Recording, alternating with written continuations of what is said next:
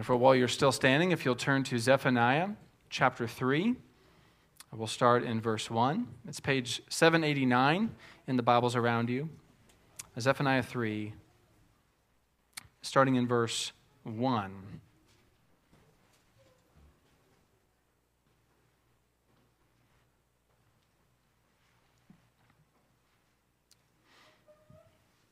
I'll read for us just verses 1 through 5, actually. Sometimes it's good for us to slow down. So, Zephaniah chapter 3, verses 1 through 5. Would you hear God's word as it's read? Woe to her who is rebellious and defiled, the oppressing city. She listens to no voice, she accepts no correction. She does not trust in the Lord, she does not draw near to her God. Her officials within her are roaring lions. Her judges are evening wolves that leave nothing till the morning. Her prophets are fickle, treacherous men. Her priests profane what is holy. They do violence to the law. The Lord within her is righteous. He does no injustice. Every morning he shows forth his justice. Each dawn he does not fail. But the unjust knows no shame. This is God's word for us this morning. You may be seated. Lord, would you, by the work of your Spirit, open our eyes that we would behold wondrous things out of your law? Would you even correct us where needed? Uh, make us a people that are pure uh, for your own possession, zealous for good works. I pray this in Jesus' name. Amen. Well, in our series in Zephaniah, uh, we talked last week as we looked at chapter 2 and, and Zephaniah moved through these different enemies of God's people and the judgment that was coming upon them. And the illustration we used was that uh, uh, perhaps in certain films or stories that you read, uh, there's many stories, right? If, if there's a bad guy or a villain in a story, most stories, you're pretty safe to bet that before the movie is over, before the book is over, uh, that bad guy or villain is not going to escape unscathed, right? Uh, they are going to reap the consequences of their evil and their wickedness. And, and movies that do this well, um, there's an enjoyable aspect of this. When you see a bad guy, especially in a very uh, sort of black and white portrayal in a movie, it, it, it's satisfying to see uh, the bad guy sort of gets what's coming to them. There's a reason that resonates with us. God has made us in his image. Um, we see injustice all around us. And in this world, it can seem like the bad guys don't always get what's coming to them. It can seem like they live a pretty happy, healthy life. And so we resonate with these stories that remind us um, that justice is coming at least one day. Now, what's interesting is these same stories, some of them are written in such a way that certainly you're at first supposed to say, oh, yeah, the bad guy is getting what's coming to them. Uh, but some stories offer a chance to self reflect. Some stories you come to realize painfully that you might have something in common with the bad guy of the story. Sure, maybe you're not robbing banks and, and, and doing what they're doing, but you resonate internally with something in the wicked that you see even portrayed in the story. So that in the course of the story, by the end of it, you're, in a good way, you're caused to self reflect and say, Am I really living the way that I should be living? Uh, why do I resonate with this villain? What's going on in my own heart? Well, today Zephaniah does somewhat of the same thing.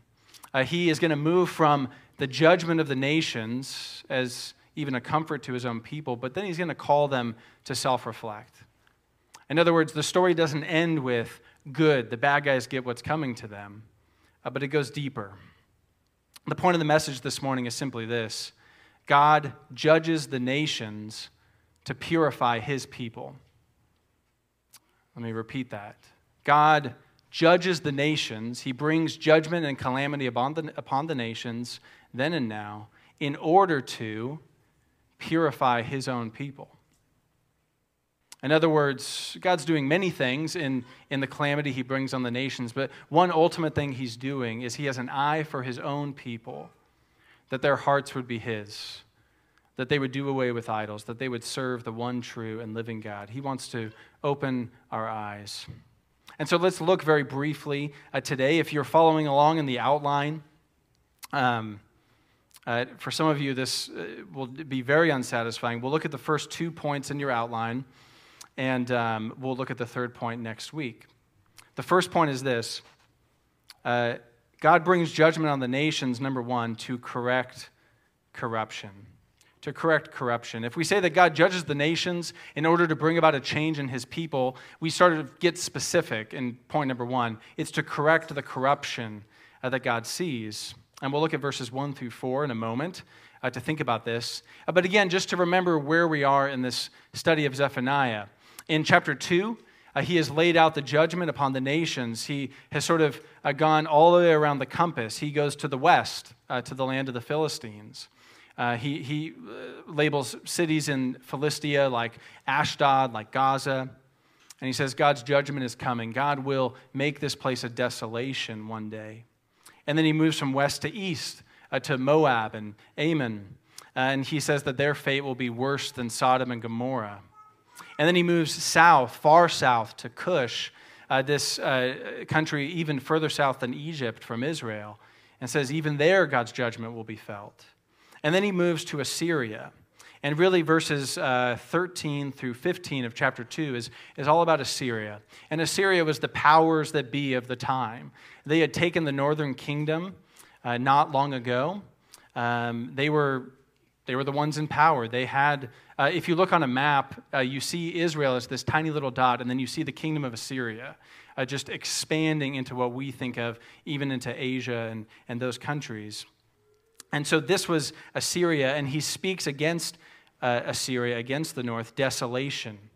Um, and so he lays out the judgment of the nations. And uh, perhaps we touched on it last week, but uh, let me give you uh, one of um, each week we've been looking at different tips, right? When it comes to reading the prophets, it's a genre we're not as familiar with.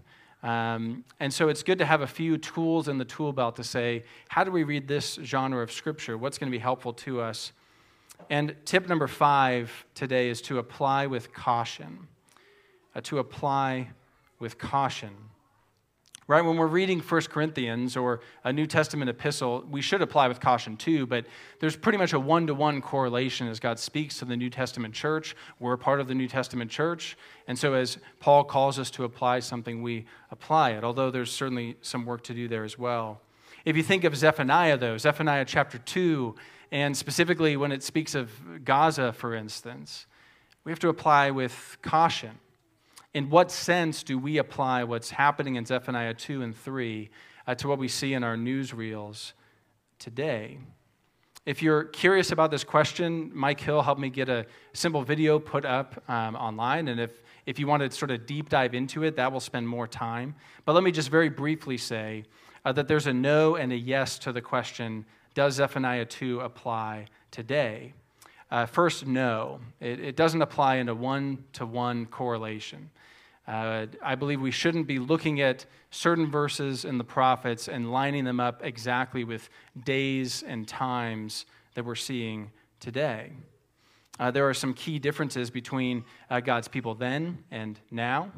Uh, there are uh, uh, there's this aspect that we've talked about of a now and a not yet. That for the people of Zephaniah, even for them, uh, they would hear these prophecies against Gaza, against this land of the Philistines, and most of that would not be fulfilled within their day. They were looking to the day of the Lord, the judgment to come, when uh, not just this place, but all wicked nations would have to stand before the judgment seat of Christ. So, what was future for them is actually still future for us as well. So we need to apply with caution. Not everything applies one to one, but also, yes, it does apply. In other words, God still brings calamity, He still brings judgment, even on the nations around us. And He has purposes in doing it.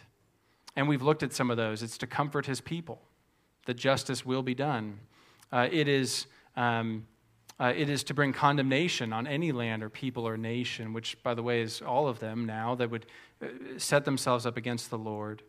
And then what we focus on in this sermon and, and next week, uh, and perhaps primary, is that he would open the eyes of his people.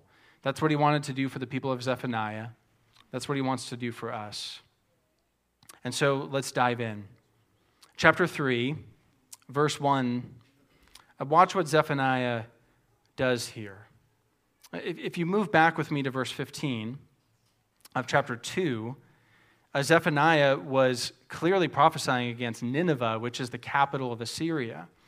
And, and he calls Nineveh in verse 15 of chapter 2 uh, this is the exultant city that lives securely, that said in her heart, I am, and there is no one else. What a desolation she has become, a lair for wild beasts. Everyone who passes by her hisses and shakes his fist. And if you're the people of God, you're perhaps rightly saying, yes, like this is, this is Nineveh. They, they took the 10 tribes, the northern tribes. This is the oppressing city. They are against the Lord. Praise God, justice will be done. And you'd be right in saying this. So then you get to chapter 3, verse 1. Woe to her who is rebellious and defiled. What are you thinking? Yeah, Nineveh.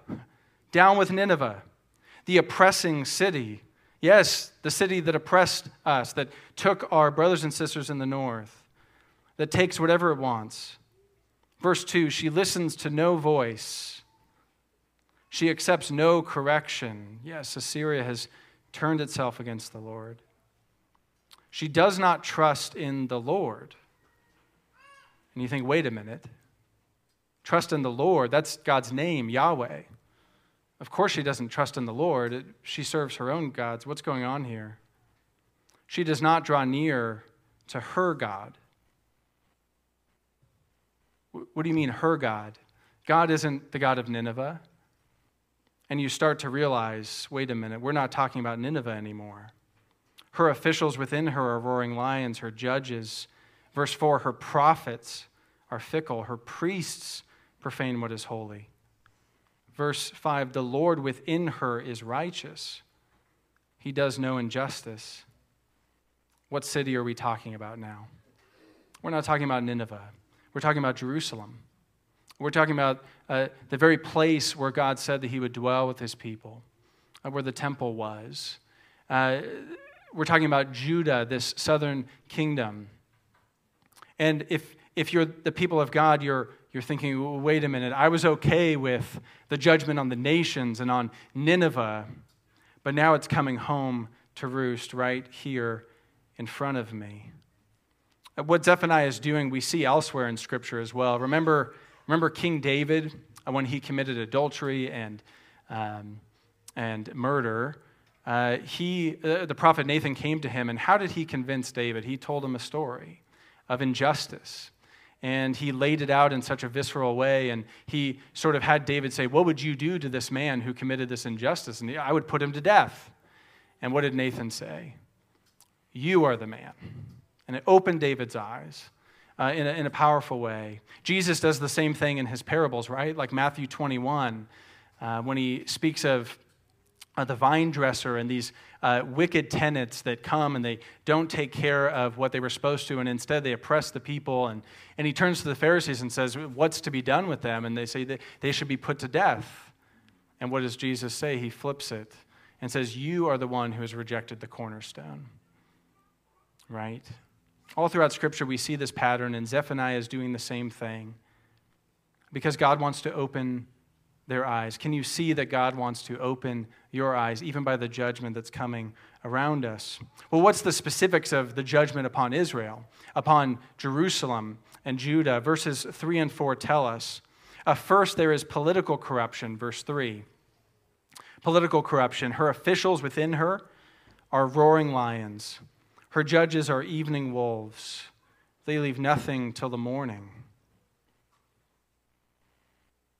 Those leaders who should be upholding God's law are instead doing violence to it. Those who should be bringing peace and shalom to the people of God are devouring the people. They're fulfilling Psalm 14:4, "Have they no knowledge? All the evildoers who eat up my people as they eat bread." And do not call upon the Lord. I've been reading back through uh, Second Kings, and, and, and i have sort of caught right up to this time period. There's a few good kings along the way, but for the most part, the officials, the kings, the rulers are destroying the people. They're leading them to idolatry. Uh, they're building foreign uh, high places for the people to worship. They're encouraging wickedness. And in doing so, they are destroying their own people. That's why Judah is on the brink. That's why Zephaniah is saying judgment is coming. Jerusalem will fall. It's too late.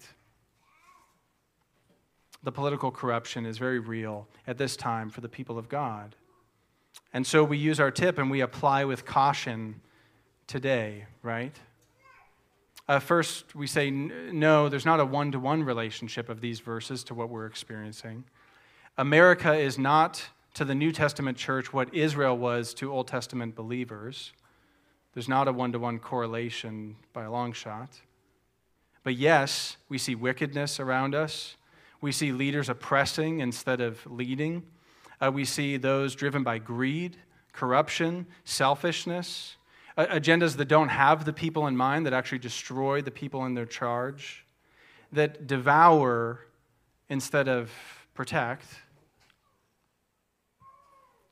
And what do we know from these verses? God knows, God sees. If judgment starts in, with the people of God, then it certainly applies then uh, to the world at large and her governments. It affects how we pray. And we pray, like Psalm 10, that wickedness would be stopped, especially that wickedness that is destroying people. We pray for the repentance of those who right now don't serve Christ. We know of stories of those who, who once were pushing for things that destroy people who repent and come to believe and, and find grace in Jesus Christ. If He could save us, He could save then. Uh, and we pray that. And so we see the political corruption. Verse 4, we see the religious compromise. The religious compromise. Look at verses, or just verse 4. The prophets are fickle, treacherous men. The, her priests profane what is holy. They do violence to the law. Uh, we've seen rulers and kings, uh, as it were. Now we see the prophets and the priests. And what's the state of affairs for Judah at this time? It's not better than the rulers. The prophets are called fickle. Is that a good designation for a prophet? A prophet who is supposed to stand before the people of God and say, Thus saith the Lord. Like Zephaniah, who unabashedly is looking them in the eye and saying, Judgment is coming. How will you respond, people of God? Will you repent? Will you believe? Will you put your trust in Yahweh? But no, these other prophets are fickle, which means they're treacherous. Uh, they're actually insurgents because they're not speaking the word of the, of the Lord to the people. Uh, we see from the other prophets that they're often prophesying things like, oh, no, no, no, judgment's not coming, people of God. Look, we have the temple. We have the temple. It's where God dwells. Keep giving to the temple, build the temple, and we'll be fine. We have the temple. Everything's okay. You don't have to worry. By doing this, they're treacherous uh, because that's leading people uh, in their charge to not repent.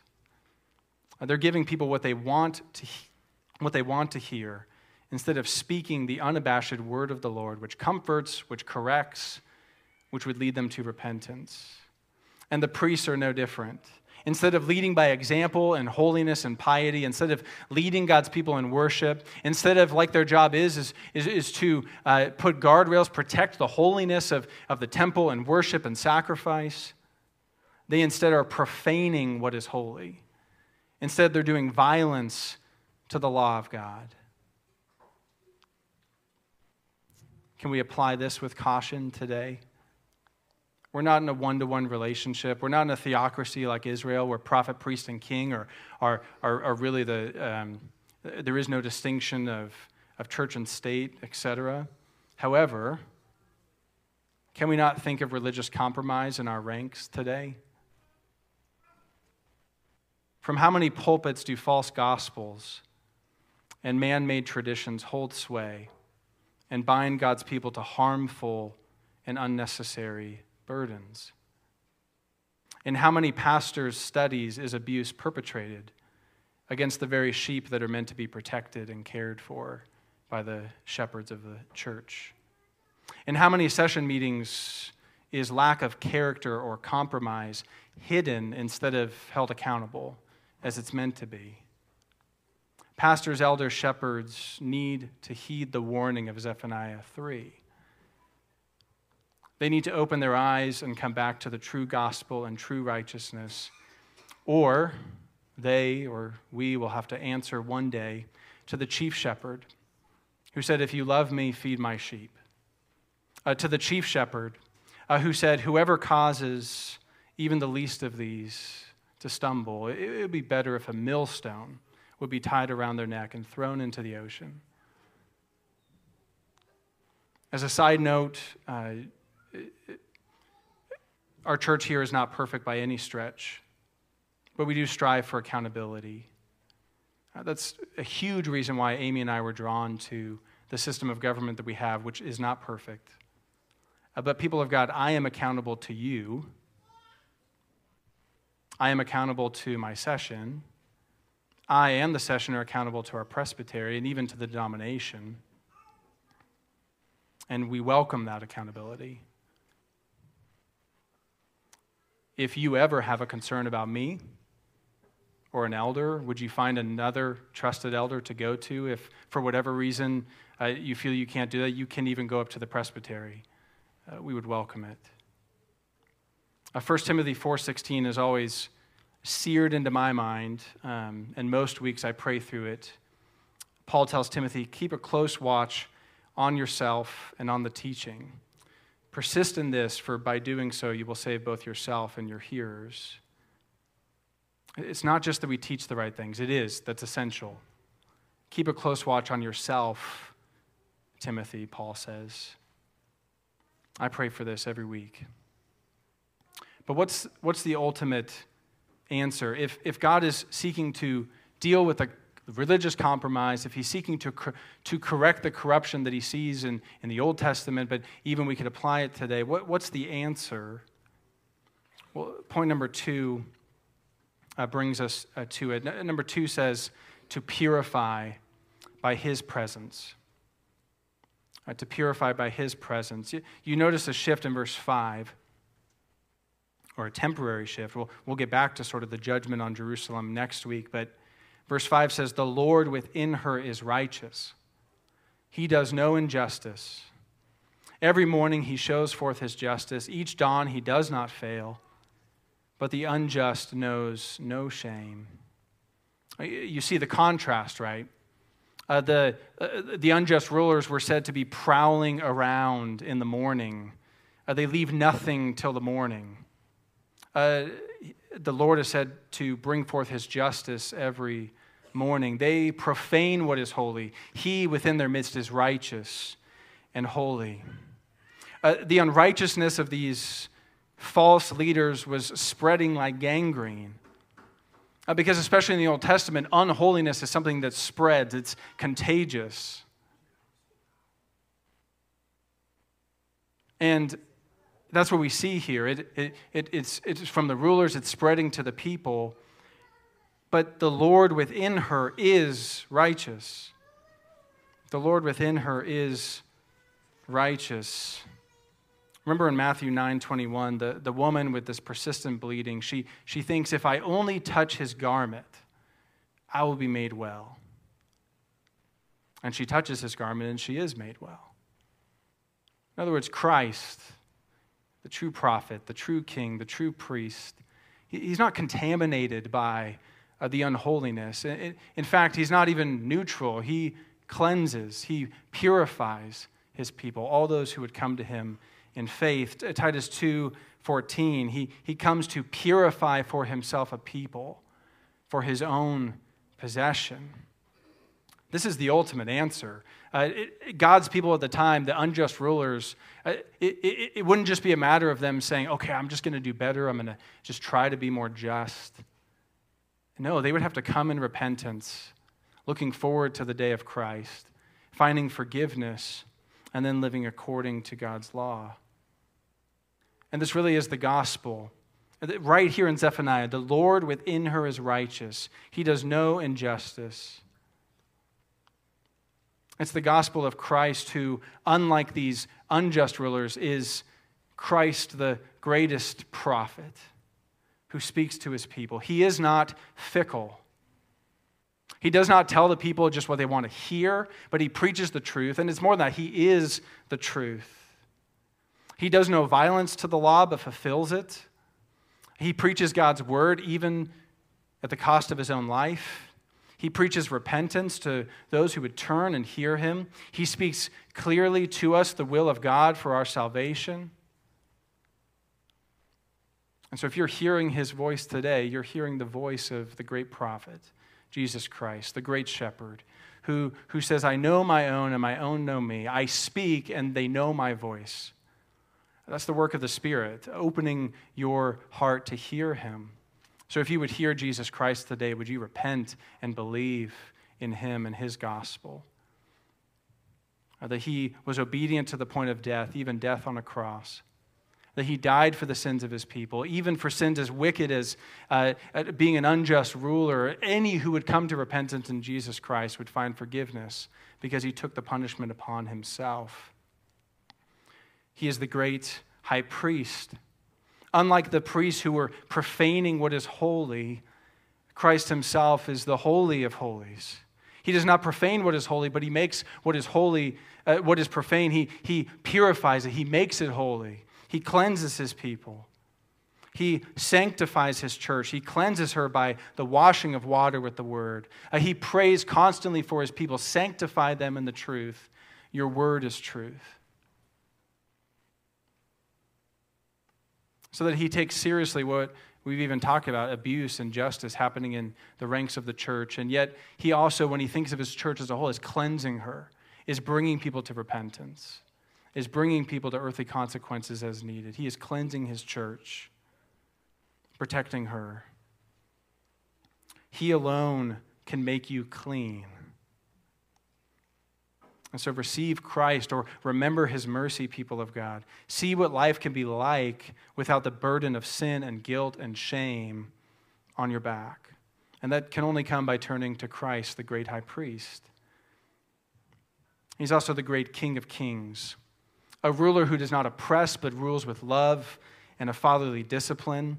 He is not a roaring lion devouring his people as bread, but he is the lion of the tribe of Judah, protecting caring for, feeding his flock, making his people safe, even in a dangerous world, even as they face affliction, even as they're in the midst of a people perhaps experiencing extreme judgment. He can make his people safe.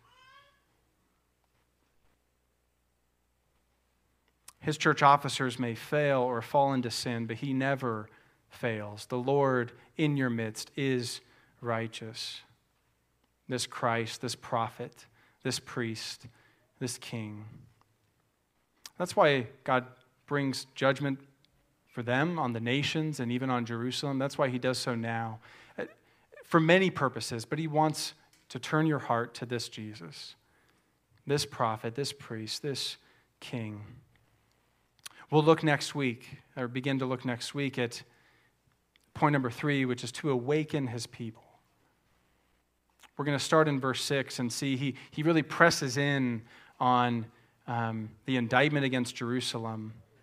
But if, if you look in verse 7, uh, by way of preview, he says, Surely you will fear me, you will accept correction. God's heart is that the people of God, verse 8, would wait for him, that they would see these judgments coming and turn to him. So, people of God, uh, you live in an interesting time when uh, God's judgment, even calamity, is falling around you. I'm sure you feel it to varying degrees depending on the day. I'm, I'm sure the year ahead of us is not going to help. But what's God's purpose? Always, it's uh, to summarize the last couple weeks, it's condemnation and warning for those who would continue resisting Him. It's comfort for those who trust in Him.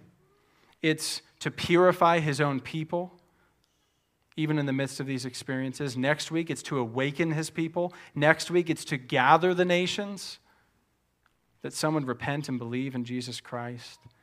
And so we live in troubled times. My question for you is will you waste it? Is the goal just to get through it? Or is it with eyes open wide, with humility, saying, Lord, shape me to be who, you've, who you want me to be, cleanse me? See if there be any hurtful way in me and lead me in the ancient paths. People of God, Jesus ready stands to cleanse you. He is full of pity, love, and power. The Lord in your midst is righteous. Let's turn to him together. Let's pray. Lord, we thank you for your word. That your word points us to Jesus Christ himself. I pray that today, uh, all the hearts here would be knitted to Christ Jesus, uh, that we would willingly bow to our King, that we would li- willingly sit at the feet of our great teacher and prophet, uh, that we would find cleansing and forgiveness and, and the lifting of our burdens from our priest. And it's in his name that we pray.